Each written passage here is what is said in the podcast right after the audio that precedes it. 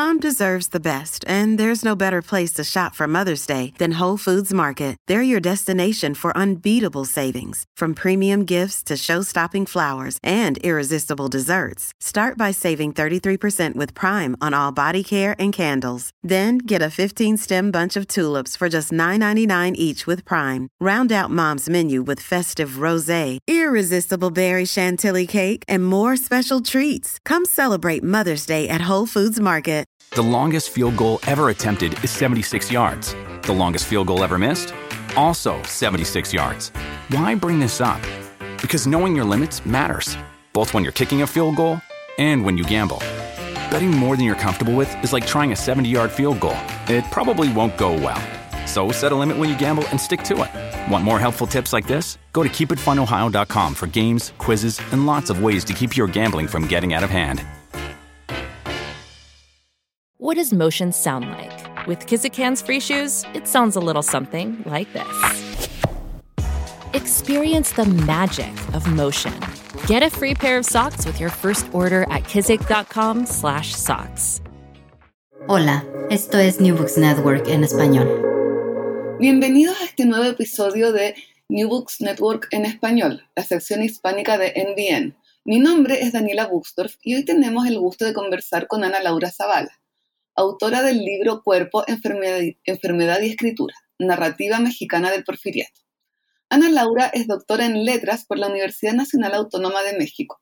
Desde el año 2000 es investigadora en el Instituto de Investigaciones Filológicas, Filológicas de esta misma universidad, donde se ha dedicado al rescate y la edición crítica de escritores mexicanos de los siglos XIX y XX, así como al estudio de las relaciones entre prensa, medicina y literatura, a la vez que de las representaciones de la enfermedad en la narrativa de entre siglos. Entre sus publicaciones se destacan los libros de Asfódelos y otras flores del mal mexicanas y Cuerpo, Enfermedad y Escritura, Narrativa Mexicana del Porfiriato, el libro del que vamos a hablar hoy, y también las ediciones críticas de las novelas Ensalada de Pollos y Baile y Cochino de José, de, José Tomás de Cuellar. Ha publicado además una treintena de capítulos de libros y de artículos en revistas como Anclajes, revista de literatura y lingüística, Sama y Asclepio, revista de historia de la medicina y de la ciencia. Bienvenida Ana Laura, muchas gracias por estar hoy día con nosotros en, en Bien en Español. Muchísimas gracias, Daniela. Es un placer estar aquí contigo y te agradezco mucho, mucho la invitación. Bueno, hoy día vamos a hablar de tu libro Cuerpo, Enfermedad y Literatura y eh, estos tres elementos, ¿verdad? Van a articular el libro, ¿no? El cuerpo, la enfermedad y literatura, ¿no? Eh, en la cultura mexicana de fines del siglo XIX, que coincide, ¿verdad?, con el, el, gobierno de Porfirio Díaz entre 1876 y 1911. Sí, la, la, idea fue justamente, te voy a decir cómo, cómo surgió.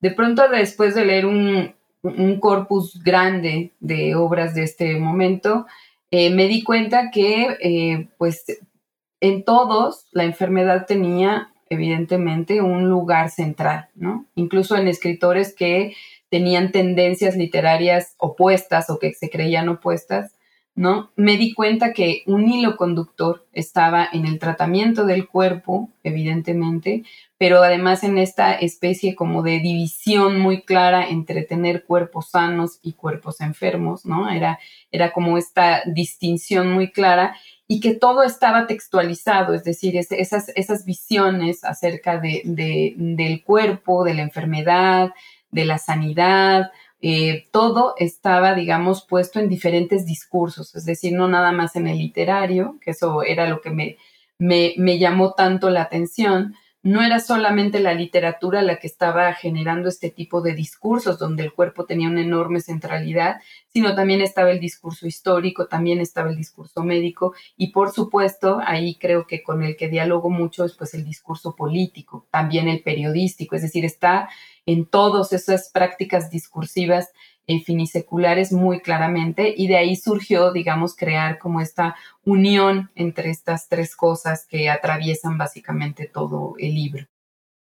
Entonces, ¿podríamos pensar el cuerpo como un dispositivo discursivo para proponer objetivos o ideales sociales y hasta estéticos, de cierta manera? Pues yo, eh, digamos que justo es lo que buscaba mm, demostrar un poco en, el libro, ¿no? Es decir, cómo a partir justamente de la emergencia de una serie de discursos, sobre todo en un contexto tan complejo para México que es eh, su muy, muy difícil, digamos, e, entrada a la modernidad, ¿no? El cuerpo cobra una centralidad enorme y se convierte en un espacio de, discusión, ¿no? Y, yo diría casi casi en un campo de batalla, de posesión, de todas estas prácticas discursivas y de todos estos sectores. Y entonces, claro, era evidente que en, lo político era importantísimo eh, considerar que para que México pudiera eh, tener este progreso y esta modernización, pues se requerían cuerpos sanos, cuerpos productivos, cuerpos, ¿no? Eh, cuerpos que no estuvieran contaminados, cuerpos fuertes, ¿no? Cuerpos higiénicos que tuvieran la capacidad de trabajar y producir, ¿no? Y por el otro lado, eh, era justo a partir de estos discursos, ¿no? Que además van a reforzar no nada más la medicina, sino evidentemente también eh, todo lo que tiene que ver con las leyes, la jurisprudencia, ¿no? Hay una, hay una especie de amaciato en ese momento, ¿no? De unión muy fuerte entre el discurso jurídico y el discurso médico, pero también en el literario, es decir, la manera en la cual el cuerpo de pronto, además hay que pensar, yo siempre digo eso, que la literatura mexicana del 19 es una literatura muy vestida, ¿no? Es decir, es un cuerpo que generalmente está muy, muy eh, lleno de ropa, no se muestra, ¿no? Es hasta este momento donde este cuerpo empieza a desnudarse, a mostrarse, a mirarse y también empieza, creo yo, a convertirse en un referente importante para, como tú bien dices, proponer eh, posturas eh, literarias, artísticas, estéticas, ¿no? Entonces sí, creo que ahí atraviesa todos esos discursos. Tú indicas en la introducción del libro que eh, tomas la, decisión de dejar de lado el cuerpo femenino, ¿verdad? Eh, por las eh, complejidades que implica eh, ya por esta naturaleza de, de, cuerpo de mujer, ¿no? Podríamos pensar tal vez en una doble marginación. Pues mira, la verdad es que cuando yo empecé, o sea, cuando armé primero la idea del corpus que yo quería trabajar, había, por supuesto, eh, incluido a Santa de Federico Gamboa, ¿no? que es una novela sobre una prostituta. Eh, pero de pronto empecé, me empecé a dar cuenta que era complejísimo porque la, la, enfermedad femenina, evidentemente, sí, como tú dices, pasa por un poco, eh, tiene este proceso de marginalización, pero también es cierto que en este momento hay que pensar que también es la emergencia fuerte del discurso ginecológico.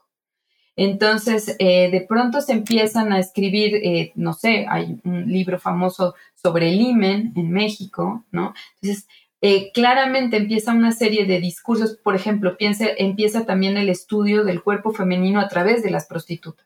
Es decir, son estos cuerpos marginales que sí pueden ser inspeccionados por los médicos en los hospitales, que todavía los hospitales no, no son para todo el mundo, sino que generalmente llega a los hospitales, pues, eh, eh, población marginal. Y bueno, es, es el momento en el que también se abre la posibilidad de desnudar a ese cuerpo y mirarlo desde otro, desde otro lugar.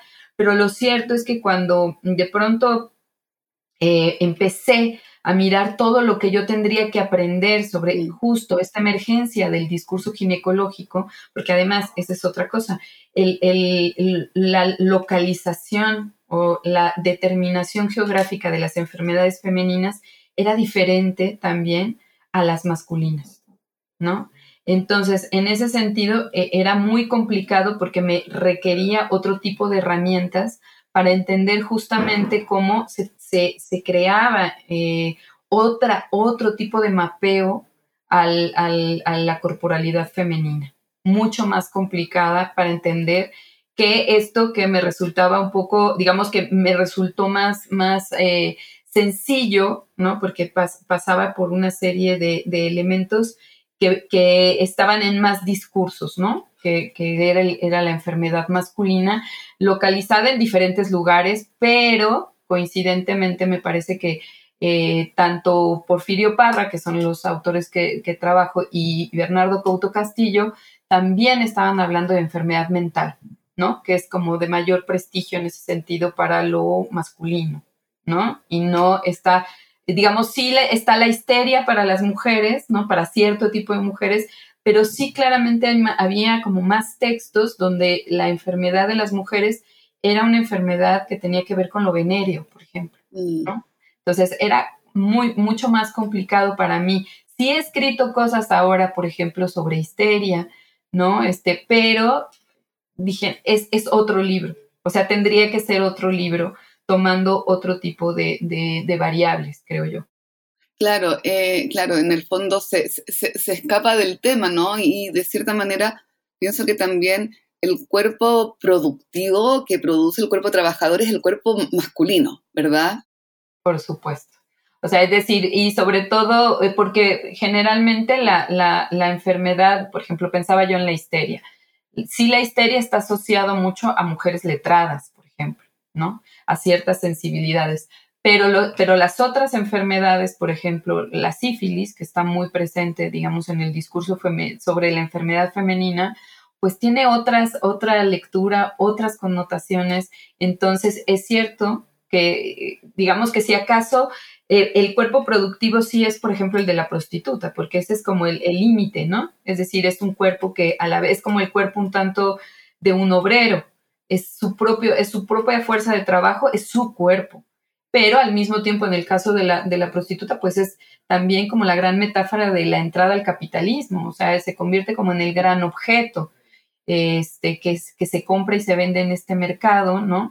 Pero que eh, es siempre visto como eh, que puede, y eso lo, platicábamos, eh, poner, digamos, en peligro el capital económico y el capital biológico de los hombres, ¿no? Entonces ahí como que eran otros problemas a los que me enfrentaba y sí, creo que en ese sentido estaba más la, la, preocupación por el cuerpo masculino como este que produce y produce cosas, capital y demás, pero también conocimiento.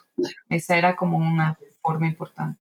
Pero eh, en todos estos discursos eh, da, la impresión que el, cuerpo, como agente productivo o como eh, objeto de estudio, ¿verdad? Ya no está esta idea como tal vez de un discurso un poco más religioso, mm. ¿no? Del cuerpo puro, ¿verdad? Pareciera que eso ya eh, como que se, desprende, se, olvida, ¿no? De cierta manera.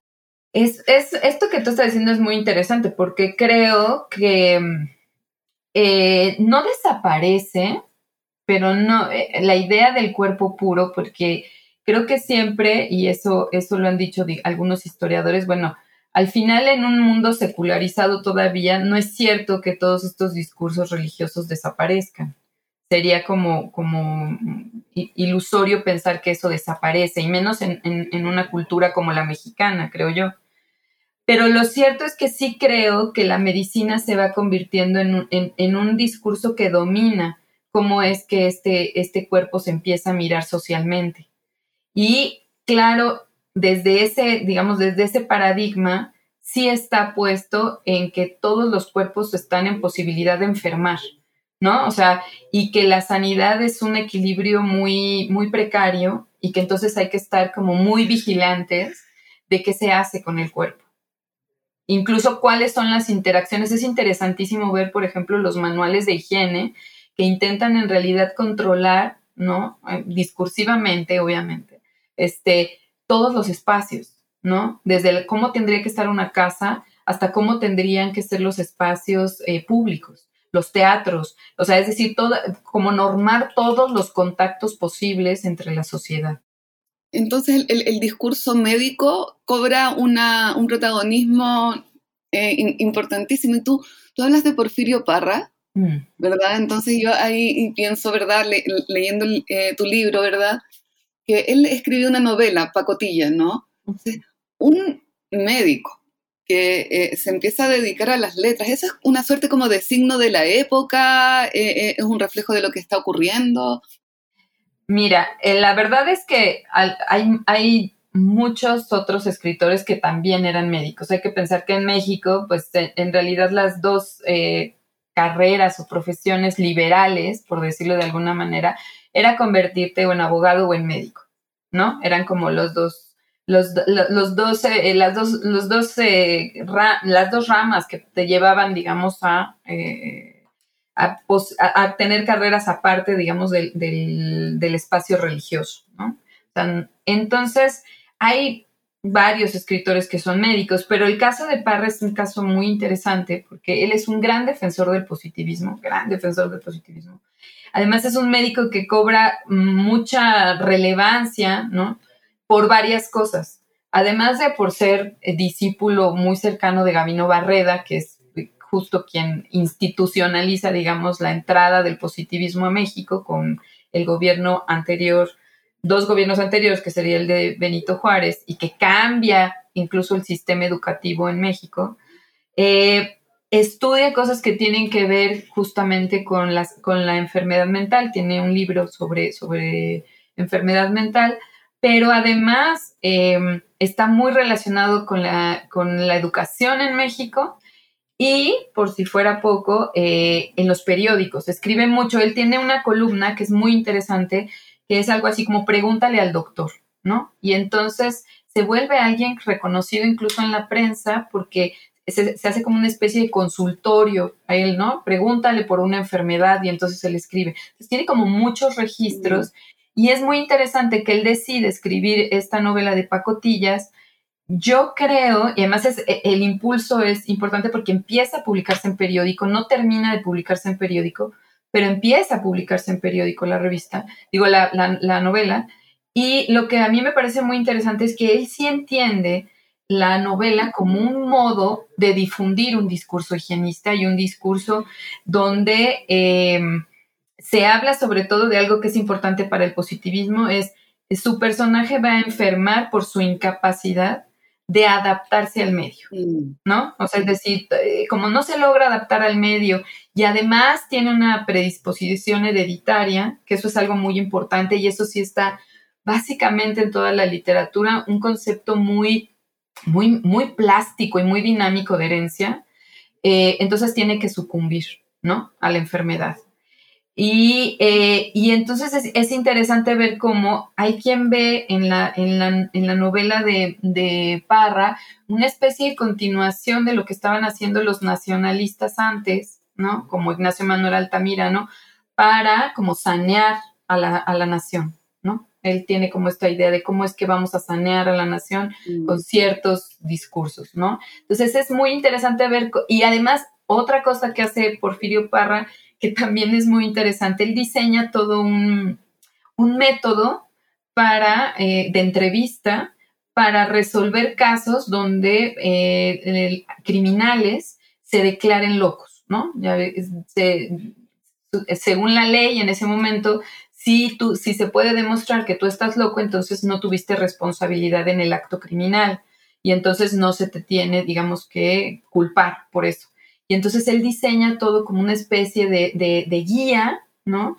Para estos casos, para determinar si en realidad son locos o se están haciendo locos para evadir la, ley. Entonces está eh, básicamente en muchísimos espacios, ¿no? Y eh, su novela me parece que es como una especie de continuación de todo este trabajo que él hace en diferentes medios con estas ideas. ¿no? Entonces, o sea, el hecho ya de que Porfirio Parra tenga una sección en el diario, ¿verdad? En el periódico, ¿no? Eh, que, eh, como que de cierta manera abre aún más este discurso médico, ¿verdad? Porque uno se tiende a pensar que la, la, la, eh, enfermedad o el cuerpo, el cuerpo enfermo o el cuerpo de, de cierta manera que podría enfermar, ¿verdad? Eh, estaría en el espacio de lo íntimo, de lo privado, no de lo público, ¿verdad? Pero al tener esta em, puerta de entrada, que podrían ser, ¿verdad? La, sección en el periódico de, Porfirio Parra, ¿verdad? Eh, se empieza, empieza, también a aparecer eh, este cuerpo que era de, tal vez más privado, ¿no? a la esfera pública. Sí, y yo creo, esto que tú estás diciendo es muy importante, porque a mí me parece que justo no solamente, y eso, o sea, eh, em, no solamente aparece esta columna de Parra, sino que si uno revisa las páginas de los periódicos se da cuenta que estas secciones científicas, donde se tratan, por ejemplo, casos ¿no? Casos clínicos, incluso y sobre todo, por ejemplo, casos que tienen que ver con demencia, ¿no? Pues lo que empiezan a hacer, y también otra cosa que no he dicho, algunas de las reformas, por ejemplo, a, a la carrera de medicina, también se dirimen en los periódicos. O sea, también se está hablando de eso en los periódicos. Entonces, a mí me parece que también los escritores, aunque no hayan estudiado medicina y aunque no, pues van adquiriendo una serie de, nociones generales a partir justamente de la prensa. O sea, a partir de todo lo que en la prensa se va eh, diseminando, ¿no? Se va, se va distribuyendo y difundiendo sobre nuevas formas, y, esto, bueno, lo dice Foucault, evidentemente, sobre las nuevas tecnologías eh, del cuerpo. ¿No? Ahí es en, parte donde ellos van aprendiendo una nueva manera de mirar y de tratar al cuerpo, ¿no? Que se refleja en su propia literatura. Y en, ese sentido estoy pensando, ¿no? Eh, tú lo, mencionas, ¿verdad? Cuando hablas de, del cuerpo como metáfora del funcionamiento del Estado, ¿no? Este cuerpo individual que va a representar un cuerpo comunitario, ¿no? Un cuerpo plural. Claro. ¿No? Eh, en el fondo, eh, un Estado que funciona con, a través de un cuerpo sano, ¿verdad? Entonces, ahí eh, podríamos pensar que la, enfermedad opera como una especie de, castigo, de dificultad, ¿no? Esto que tú estás diciendo, o sea, una de las cosas que, que incluso he discutido con una colega mía, que ella trabaja realismo, ¿no? Novela realista en México.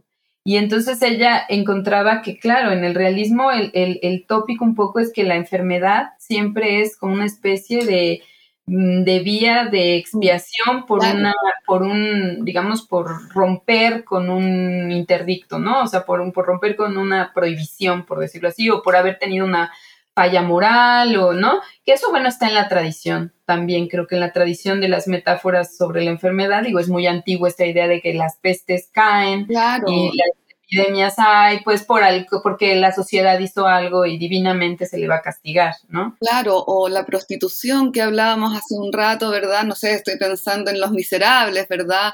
La prostituta que muere de tuberculosis, ¿verdad? Sí, la, la, enfermedad como, como, que yo creo que ahí quien nos, quien, quienes ayudaron a, conformar, digamos, una metáfora más compleja literariamente sobre la enfermedad, evidentemente son los románticos, ¿no? Al hacer una apología, obviamente, de la tuberculosis, desde otra postura, ¿no? Eh, pero pensando en el discurso del Estado, evidentemente, eh, la enfermedad es vista como un eso, como una falta de, mm, como de no, de no alinearse con los discursos eh, que lo que dice también Foucault, ¿no? De la normalidad, de lo sano, de lo productivo. Esta idea que se trata de construir muy desde el, desde desde las esferas, digamos, de poder, de que somos un, un país que está naciendo a la modernidad, al progreso, y entonces tenemos que ser optimistas y en esta cadena como de significado y de sentidos, ¿no? Bueno, pues uno es optimista, es sano, es higiénico, es bueno, es nacionalista, ¿no? Porque entonces justo se van encadenando todas estas cosas que uno diría, bueno, nada más están hablando del cuerpo sano, no es cierto, está encadenado una serie de cosas que pasan por la normalidad, pero también por ser un buen ciudadano y por, y por expresar un nacionalismo, ¿no? Importante para, la, para el progreso de la nación. Claro, eso es, en el fondo, el cuerpo sano es el cuerpo del buen ciudadano. ¿No? ¿Verdad? El, cuerpo sano, eh, en el fondo, quien tiene un cuerpo sano representa, ¿no? A esta nación en desarrollo. Claro. Que tiene a, su vez un desarrollo sano. Claro, es un correlato, es un correlato. ¿no? Y además, eh, eh, lo que es interesante también es que el propio Estado esto ayuda muchísimo el positivismo, el propio Estado crea esta metáfora organicista, ¿no? O sea, eh, eh, eh, tomándola evidentemente de, las ideas, sobre todo de Herbert Spencer, ¿no? Este, hay, hay, esta, esta utilización tan productiva de que somos un gran, un macroorganismo donde los ciudadanos son células, digamos, son pequeñas partes que tienen que trabajar con ese macroorganismo, ¿no? Y esto explica, pues, políticas públicas muy fuertes, digamos, y muy restrictivas en el porfiriato, obviamente, ¿no? Y ahí podríamos pensar, por ejemplo, de las políticas de exclusión de los que serían organismos enfermos, ¿no? Eh, que serían los que eh, de cierta manera amenazan el, orden social. Tú en, hablas, por ejemplo, tú pones el ejemplo de los indígenas, los alcohólicos, afeminados y algunos artistas y escritores, ¿no? Claro, es decir, todos esos cuerpos que no resultan ni, que no se, que no se disciplinan, ¿no? Y que, y que resultan claramente marginales, son señalados, evidentemente, ¿no? Eh, es, eh, por ejemplo, hay, hay, hay, un caso muy interesante sobre eh, una supuesta encuesta que se va a hacer sobre la criminalidad en México, ¿no? Y dicen, bueno, a ver, ¿quiénes son los sanos? En, ¿no? Y dice, bueno, ya sé, dice, no tengo, no tengo estadísticas, pero lo que sí puedo decir, este, un, a quien se lo encargan, que se apellida Guerrero, Dice, no tengo las estadísticas, pero sí puedo decir que los pobres, ¿no? Así lo dice, las clases bajas, cometen casi, casi por herencia actos de sangre. En cambio, las clases eh, acomodadas solo cometen eh, crímenes que tienen que ver con eh, robos a gran escala, fraudes, ¿no? y, en el, y en el momento en que justamente algún eh, algún integrante de las clases medias comete un asesinato, se vuelve un escándalo en los periódicos porque rompe, digamos, con esta idea de que ya hay que si, que si los cuerpos de las clases bajas no son, no están enfermos, tienen la potencia, digamos, tienen la predisposición social, por decirlo así, y hereditaria para desarrollar enfermedad y que por lo tanto hay que eh, vigilarlos. Y en el caso de los artistas, pues evidentemente son aquellos que no van, eh, que no están, digamos, en el, en el discurso, digamos, aleccionador de la literatura nacionalista, de la literatura que se pretende y se vende y se, y se anuncia como sana, ¿no? Esos escritores son cuestionados, ¿no? No, o sea, eh, eso, pero pienso que es muy, eh, pensando sobre todo en estas representaciones de, la enfermedad en la literatura, en ese sentido tengo la, impresión que tal vez eh, son como muy precursores, ¿no? Porque yo, yo, tiendo a pensar, ¿no? Eh, porque por un lado está claro, esta idea del romanticismo con la tuberculosis que hablábamos recién, ¿verdad? Ya no sé, yo creo que se me viene a la mente el típico ejemplo, ¿no? de la Dama de las Camelias de Alejandro Dumas, ¿verdad? claro. ¿No? O, la idea tal vez de este artista débil, ¿verdad? Que en el fondo ve atacado su sistema respiratorio y a este artista que le falta el aire, ¿no? Pero pienso tal vez en, algunos eh, escritores, tal vez como Thomas Mann. Claro. No estoy pensando en La muerte en Venecia con esta ¿verdad? Epidemia del cólera, pero que en el fondo llega como un castigo, ¿no? A este hombre con que, hay una eh, actitud, eh, ¿verdad? Reprochada. Claro, claro, claro. Yo creo que ahí, ahí por una de las, te lo comentaba, ¿no? O sea, una de las cosas que yo quería ver justamente al tomar dos ejemplos que son como tan distintos, ¿no? Alguien que pertenecía, que estuvo muy cerca de las, de las esferas porfirianas, ¿no? Que era Porfirio Parra, cómo trabajaba en la enfermedad y desde dónde trabajaba la enfermedad, y un autor que es considerado como el niño terrible de la literatura mexicana, ¿no? Un, joven que muere además, em, eh, pues por, su, ah, su, gusto por el alcohol, ¿no? Este, un decadente, ¿no? ¿Cómo es que estas dos figuras retrabajaban justamente eh, este cuerpo, ¿no? Y cómo, y cómo cada uno significa la enfermedad de una manera distinta. Eh, en ese sentido. Evidentemente, yo no sé si eso se ve en el libro. a mí me gusta mucho más lo decadente, ¿no? Me parece que, abre las posibilidades a, encontrar un poco al modo que lo hace Darío, ¿no?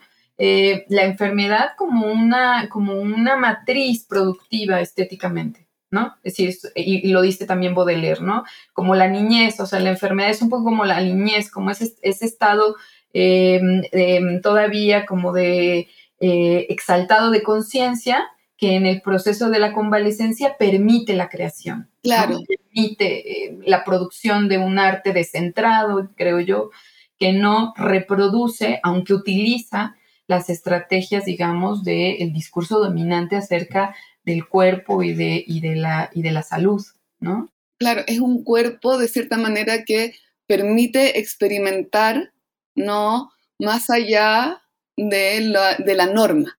Exacto, ¿no?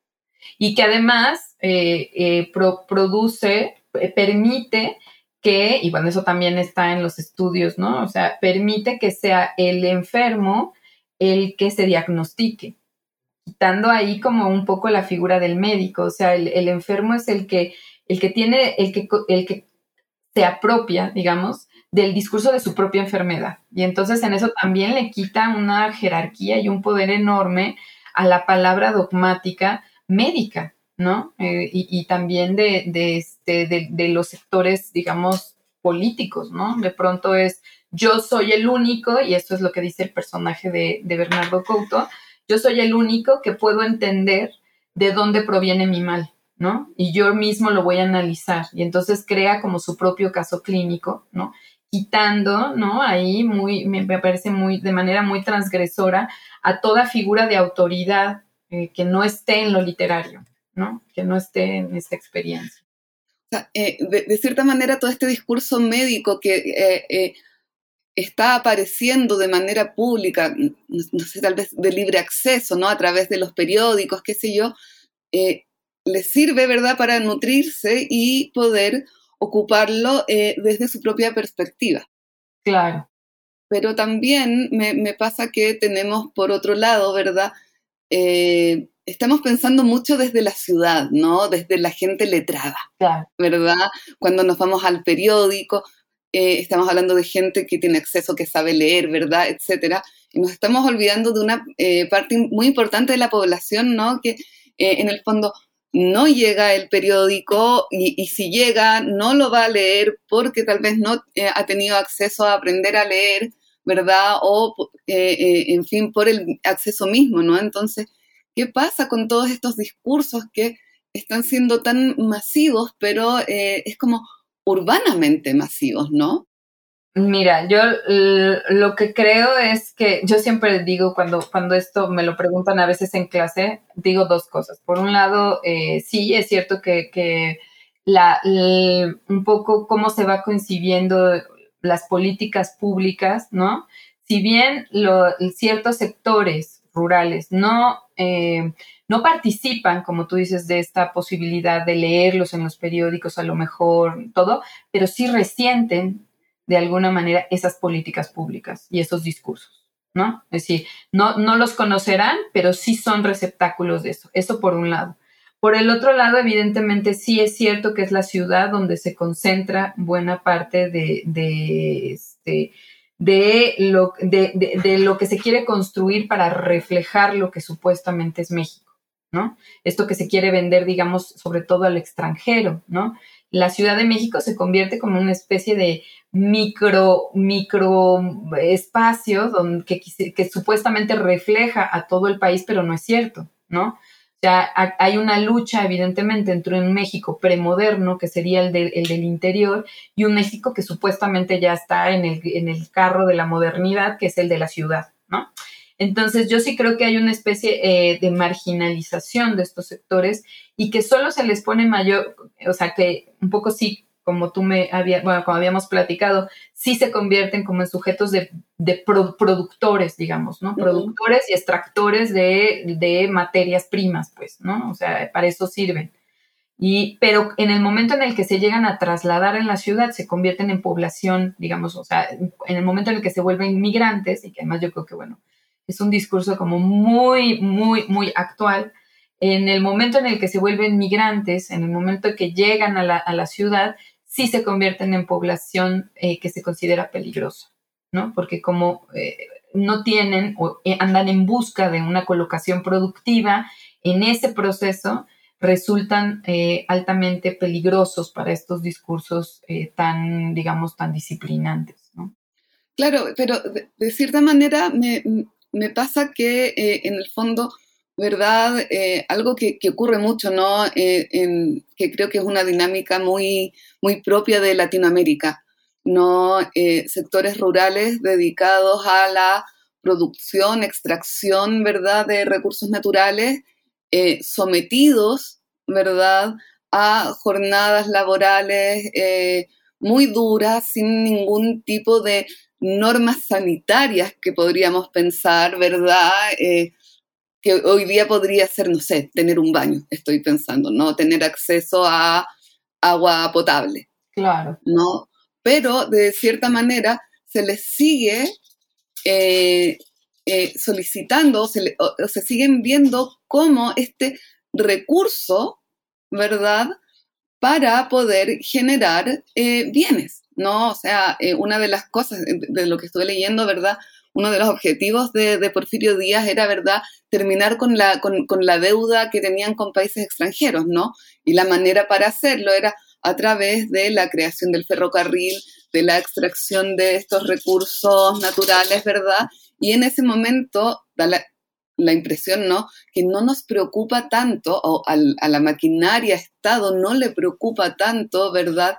El, estado em, de salud de estas personas, ¿no? Claro. Claro, yo creo que, y, creo que, eh, o sea, creo que no le, no le interesa. Hay una novela que a mí me gusta mucho que se, que se llama Los Maduros, de Pedro Castera, donde habla sobre la vida de los mineros, ¿no? Donde, donde trabaja justamente todo lo que tiene que ver con la mina, ¿no? Con, cómo es que se explota la, este, las minas. Y es muy interesante porque Em, llega un punto en el cual el, escritor lo que plantea, o sea, sí crea esta diferencia entre el rico que explota a esta, a esta comunidad, pero es esta comunidad de, mineros, ¿no? Pobres, los que terminan enfermando, o sea, los, a los que la mina los termina enfermando. Y un poco la, conclusión del autor es que la pobreza misma es una enfermedad precisamente por todo esto que tú dices, ¿no? Por las condiciones en las que están, porque no se les da una mejor posibilidad de vida y porque lo único que se quiere es que sean cuerpos, esto, que cumplan como con la función, no importa si están sanos o enfermos, o más bien, la modernidad los va a enfermar. Si son cuerpos que en potencia estarían sanos, o por lo menos sanos relacionados con la naturaleza, por lo menos estarían como eh, no, no cruzados todavía por la producción, pero la producción el producir en ese sentido es lo que los puede llegar a enfermar también, ¿no? Es esta modernidad que llega, que les hace eh, que, se, que, se, dediquen solamente a esta extracción, digamos, ¿no? La que va a terminar enfermando. Pero ellos mismos ya tienen la potencia de, o sea, esta predisposición hacia la enfermedad. Entonces, claro, yo lo que creo es que eh, el, discurso de, también del, porfiriato, pienso por ejemplo en la persecución que hacen sobre comunidades indígenas, ¿no? Pienso, por ejemplo, la, la, persecución que hacen sobre los mayos que están en Sonora y también el, eh, los, y los, eh, los este, yaquis también, ¿no? Este, esto tiene que ver también con pensar que son cuerpos peligrosos, aquellos que no se, que no se, que no se disciplinan o que no se, suman al proyecto modernizador, esos también son cuerpos indóciles, ¿no? Que, que, se representan como cuerpos enfermos porque pueden contagiar a otros cuerpos y entonces hay, eh, eh, Sierra, este, justo Sierra lo dice, ¿no? La gran, la gran enfermedad endémica en México es la guerra son las guerras intestinas, ¿no? las revoluciones. Eso, esa es una enfermedad que México tiene. Y entonces para eso lo que se necesita es fortalecer ese cuerpo y eh, separar a las partes enfermas y fortalecer el cerebro, dice, es una, hace una metáfora muy bonita de, dice, lo que México necesita es un cerebro fuerte que tiene que ver con el gobierno, sobre todo con el poder ejecutivo, es decir, con el presidente. Y hay que inyectarle eh, eh, hierro, ¿no? Porque tiene una enorme anemia y estos son los ferrocarriles. Y además eh, hay que empezar también a renovar el organismo y eso tiene que ver con la defensa de la migración, la migración de población europea a México, ¿no? O sea, esos nuevos elementos lo que van a hacer es justamente quitarle la enfermedad endémica a México y que eh, pueda sanarse. Es como un, régimen ahí de, profiláctico que, plantea eh, Sierra en un momento dado y que, y que varios otros periodistas y escritores del momento de alguna manera reproducen también. Tú, mencionas a, Justo Sierra y yo justo te iba a preguntar por él, porque dedicas un capítulo prácticamente entero a algunos de los textos de él, ¿no? Él fue el fundador de la UNAM, ¿no? Em, sí, de lo que de lo que hoy es la escuela de la Universidad Nacional Autónoma de México, sí. Ya, entonces me gustaría que habláramos un poco más de él, de, su rol, su legado, ¿verdad?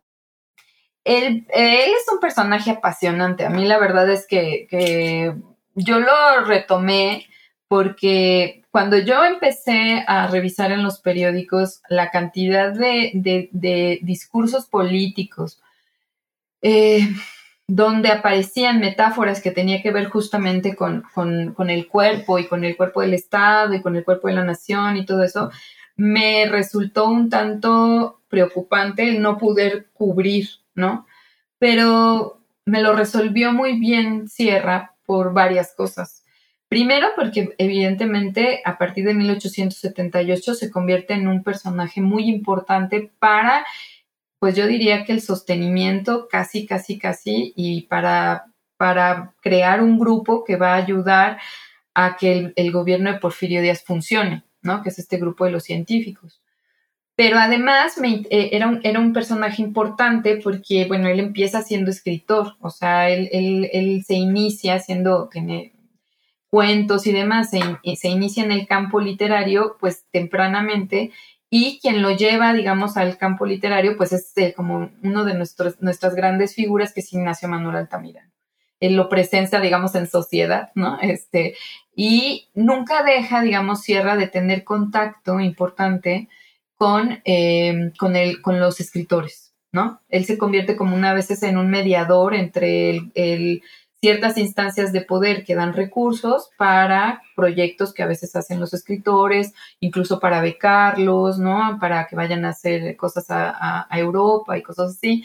Entonces me parecía que era un, personaje muy importante que me ayudaba también a, lograr una articulación entre mundos, ¿no? O sea, entre, entre lo político, lo histórico, él se convierte como en, uno de los productores de la historia oficial que se construye en el porfiriato también. Entonces me, ayudaba como a articular varios discursos. Y bueno, él crea un periódico, La Libertad, que se va a convertir también como en el gran periódico que va a difundir, pues, además de, las ideas del positivismo y demás, las ideas del positivismo aplicadas, digamos, ya al campo de la política. Entonces, eh, era interesantísimo para mí ir viendo cómo él se da cuenta muy pronto me parece, que eh, lo que había dominado en el, eh, digamos, a lo largo del siglo después de la independencia era el mundo, digamos, de las leyes, ¿no? O sea, las leyes, los códigos, todo eso había intentado secularizar al país, ¿no? Y crear como esta división claramente de, bueno, que se hace con, Juárez, ¿no? Este, el, el Estado ya totalmente separado de las cuestiones de la iglesia pero eh, me, interesaba cómo el propio Sierra se da cuenta que hay un momento donde que hay, que ir más allá, ¿no? De solamente lo que planteaban los, los liberales, ¿no? Y eh, él se va transformando conforme va pasando el tiempo, va, va cambiando su manera de ver, pero él dice, eh, la ley no ha sido suficiente para secularizar y modernizar este país. Dice, y ya que los, que digamos, los abogados y las leyes, ¿no? Y los códigos no han podido hacer eso, dejémosle ahora el territorio a los médicos. Porque los médicos han demostrado que si pueden curar, y esto es muy importante, él dice, si, si los médicos pueden curar los cuerpos individuales, ¿por qué no van a poder curar los cuerpos sociales? ¿No? Es hora, tiene una carta muy, muy interesante que se publica en el periódico diciendo, en otros países eh, del mundo ya estamos viendo cómo los médicos están logrando curar organismos sociales. Entonces, dejémoslos. Y él les da como el espaldarazo, por decir así, o sea, les da como la, posibilidad también a los médicos y atrae, digamos, también a estas personalidades para que se metan en el proyecto modernizador. También, obviamente, los médicos tienen que llevar todo un proceso de cambio, ¿no? De cómo se les mira en la época pero es esa figura y además está totalmente metido en la educación, en la educación media y superior, este, en los desarrollos de proyectos culturales, bueno, evidentemente en la universidad. Entonces, era una, era, digamos que para mí se convirtió como en la síntesis de, una persona, de un intelectual, ¿no? Que, que, abarcaba varios registros y varias esferas. Perfecto. Te quería preguntar, eh, siguiendo con, esta idea, ¿verdad?, del discurso médico o esta narrativa clínica, ¿no?, de la, de, la que hablas tú, sobre todo desde el discurso higienista, ¿no? Que mientras yo leía me resonó mucho desde, ¿verdad?, los postulados de esta medicina higienista con lo que vivimos nosotros con, el COVID, ¿no? Eh, eh, en el fondo creo que tuvimos, eh, estuvimos en presencia de, de un discurso extremadamente higienista, ¿no? Eh, entonces, eh, me gustaría eh, si podríamos reflexionar un poco en, torno a esta idea. Yo te, comentaba antes de que, de que empezáramos que yo terminé de, escribir este, este libro justamente en pandemia, ¿no? O sea, cuando estaba quizá el proceso, bueno, el primer año, ¿no? Donde todavía no, sabíamos exactamente y evidentemente me resonaban, ¿no? Muchas de estas ideas, este miedo, como tú dices, al contagio, em, al, contagio y al contacto, ¿no? Porque una de las cosas que, uno ve en, las, en, el porfiriato es esta idea de em, hay que regular muchísimo los contactos porque eso es lo higiénico, ¿no? Y además, eh, una, el discurso higienista se convierte como en el brazo práctico del discurso médico, ¿no? O sea, es decir, es, es aquel que puede convertirse como en una especie de cartilla moral, que eso es interesante, porque uno pensaría que el discurso médico no reproduce, mm. em, eh, eh, em, digamos, ideas y conceptos que ya estaban en lo religioso, y sobre todo en relación al cuerpo. ¿No? Y pues la verdad es que no es cierto. El discurso médico, por ejemplo, yo siempre pongo el caso de la masturbación, ¿no? O sea, desde, desde lo religioso, eh, bueno, tenía una connotación de no, el cuerpo no se, no se utiliza de esa manera. Pero desde el discurso médico hay, un, hay, hay todo un, toda una reflexión de eso no es correcto porque estás perdiendo energía. Mm. Y como estás perdiendo energía, entonces seguramente cuando te intentes reproducir, tus hijos van a nacer débiles, van a ser anémicos, este, siete mesinos, porque siempre digo que no sé qué tienen con los siete mesinos, eh, van a tener eh, algún tipo de enfermedad mental, ¿no? Porque tú estás eh, ocupando esa energía, que tendría que ser la energía para la reproducción, en algo que no es para, para eso. Entonces es interesante ver cómo la medicina, pues sí sirve para también disciplinar, ¿no? Y entonces, claro, eh, es, eh, hay que pensar también que es el momento en el 19 que se descubren los gérmenes. O sea, eso no existe, para ellos no existía en el imaginario, o sea, hay una combinación ahí de ideas. Nosotros que ahora tenemos más conocimiento de eso, no dejamos, digamos, de, de, tener esta misma ansiedad que les daba a, a los decimonónicos de que no sabemos dónde está es algo invisible que está ahí, pero que nos, que, pero que puede entrar a tu cuerpo y entonces por eso te proteges, ¿no? Entonces, claro, y yo también creo que, que, que lo que sería peligrosísimo en algunos lugares es que justo con esto de la pandemia, pues se hagan también dictaduras sanitarias. ¿no? Es decir, que, que sea como eh, por el miedo al contagio y cuando ya el contagio ha bajado y cuando podemos, no, no, tienes que seguir confinado como ha sucedido creo que en algunos, en algunos lugares, ¿no? No, claro, China creo, sí, China eh, han ocupado en el fondo las cuarentenas como mecanismo de control de la población, ¿no? Exacto. O por ejemplo esto de, bueno, para eh, con quién estuviste y entonces ya rastreamos a todos tus contactos, pero al final eso termina también siendo una medida pues que, que cuarta la libertad, ¿no? O sea, todas estas cosas que sí se va. Nosotros también, bueno, no sé si pasó eso también en Chile, pero cuando tuvimos el, el gobierno de Felipe Calderón, también surgió la influenza.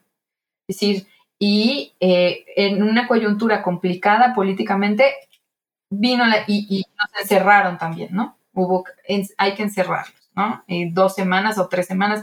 Por eso cuando, cuando pasó esto del COVID pensamos que también iba a ser dos o tres semanas, ¿no? Y cuando se fue extendiendo y extendiendo y extendiendo, era, eh, ya estábamos, como que la, la, la, la sensación colectiva era mucho más fuerte, ¿no? Claro, eh, aparte que se veía algo tan lejano el COVID, ¿no? China es como... Claro, claro. Claro, no es algo que, nos va a, tocar a, nosotros, ¿no? Y además creo que a partir de eso también es como, no sé, yo creo que a todos nos pasa que de repente uno habla las noticias y una nueva amenaza, ¿no? Claro. Y entonces eh, también, por ejemplo, creo que en eso puede ser utilizado para para evitar los traslados, ¿no? Para evitar los desplazamientos, con una crisis migratoria que tenemos pues en todo el mundo. Esto también habla, ¿no? De cuestiones que pueden llegar a ser utilizadas por discursos políticos, ¿no? A través de, yo digo, espero que ningún médico se disguste con decir esto, pero que sí muchas veces la medicina pues se ha aliado a los discursos de poder, ¿no?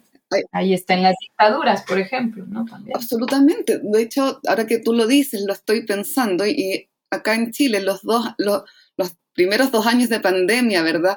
Que coinciden, ¿no? Con los años de, encierro, ¿no? Sobre todo el segundo año, eh, la política del presidente que teníamos en Chile en ese momento, Sebastián Piñera, se dedica eh, en un 100% a conseguir vacunas. ¿no? Y eh, si, tú comparas Chile con algunos otros países, yo tengo puestas cuatro vacunas. De hecho, voy ya para la quinta y tú ves que en algunos países, por ejemplo, de Europa, nos miran como, pero ¿por qué tantas vacunas? Y de cierta manera, eh, el, presidente que deja em, a fines de 2021, marzo del 2022 en realidad, deja el, gobierno y durante toda la campaña previa para la eh, presidencial, había, recuerdo, un candidato a la presidencia que decía que Piñera fue un excelente vacunador. En el fondo, lo único que hizo como presidente, ¿verdad?, fue vacunar a la población, ¿no? Y eh, me, hace mucho sentido con lo que dices tú, porque, por ejemplo, creo que nosotros acá en Chile tenemos más vacunas que mucha gente en muchos países, ¿no? Sí, sí. Eh, por ejemplo, yo creo que, por ejemplo, ahorita nosotros, eh, por una cuestión, eh, se, se, se, utilizó, se sigue poniendo, por ejemplo, la, la, vacuna esta, la Abdala, la vacuna cubana. y este, la gente se pregunta, ¿no? porque también, ¿no? si, todavía esa vacuna puede o no, eh, con lo que se sabe ahora de cómo han cambiado las cepas y demás, pero también es algo que se ofrece, digamos, como, como, como una forma de, hacer buena política, ¿no? Claro, o sea, acá en Chile incluso hubo un momento, eh, no sé, ahora está la, campaña del Ministerio de Salud, están poniendo, vacunando con la vacuna bivalente. Mm que sirve para dos cepas, ¿no? Pero en un momento, cuando todavía estábamos con el carnet de vacunas, que te toca cada seis meses, qué sé yo, ¿no? Había como, como, como una especie de, a ver cómo decirlo, como ranking, ¿no? Ah, te pusieron Pfizer, no, a mí me pusieron eh, Sinovac, aquí ya, y había como, como, como toda una escala que la verdad es muy chistoso, ¿no? Porque en el fondo todas ah, fueron aprobadas por el Instituto de Salud Pública, eh, entonces pero se, empieza a generar, ¿no? Eh, todo eh, eh, este discurso, ¿no? De las vacunas o de cómo cuidarnos, ¿no? Que va muy de la mano con estos discursos morales que decías tú. Claro, y, y, y, lo que, y también esto que, decíamos un poco de, cómo volver al contacto, ¿no? O sea, es decir, cómo, cómo, cómo regresar a tocarnos, ¿no? A, abrazarnos, a, a, convivir con el cuerpo del otro, ¿no? después de tener como este, este cantidad, porque habría que pensar también cómo atraviesan los medios masivos, ¿no? Bueno, obviamente las redes y todo esto, ¿no? Cómo volver al contacto físico cuando el, bombardeo de los discursos es mm. ponte todo el tiempo, este, lávate las manos, este, ponte gel antibacterial, límpiate, o sea, esta, esta especie como de, de volver a una cultura súper limpia, ¿no? Este, pues tiene que ver mucho también con, una visión higienista, ¿no? Y que, y que, y que, y que complica, creo que es lo que ha complicado, por ejemplo, pienso en, los adolescentes también, ¿no? Que ellos tratan de saltar esa, pero que les ahora cuesta trabajo para también cómo, cómo encontrarse con los otros cuerpos, ¿no? Que eso siempre ha sido peligroso también, ¿no? O sea, eso de los contactos entre los cuerpos siempre ha sido visto como algo, pues, peligroso, ¿no? Hasta cierto punto. Ana Laura, querida, eh, se nos está acabando el tiempo, pero antes me gustaría preguntarte por eh, tus proyectos, tus nuevos proyectos o en qué estás trabajando ahora, si quisieras eh, comentarnos un, poquito en qué estás. Mm, pues mira, en esta línea de trabajo, porque bueno, yo también hago cosas de edición crítica, incluso estoy haciendo las obras de un médico, ¿no? de Hilarión Frías y Soto. Estoy terminando la edición crítica de una novela que se llama El Hijo del Estado, que es sobre el hospital de maternidad.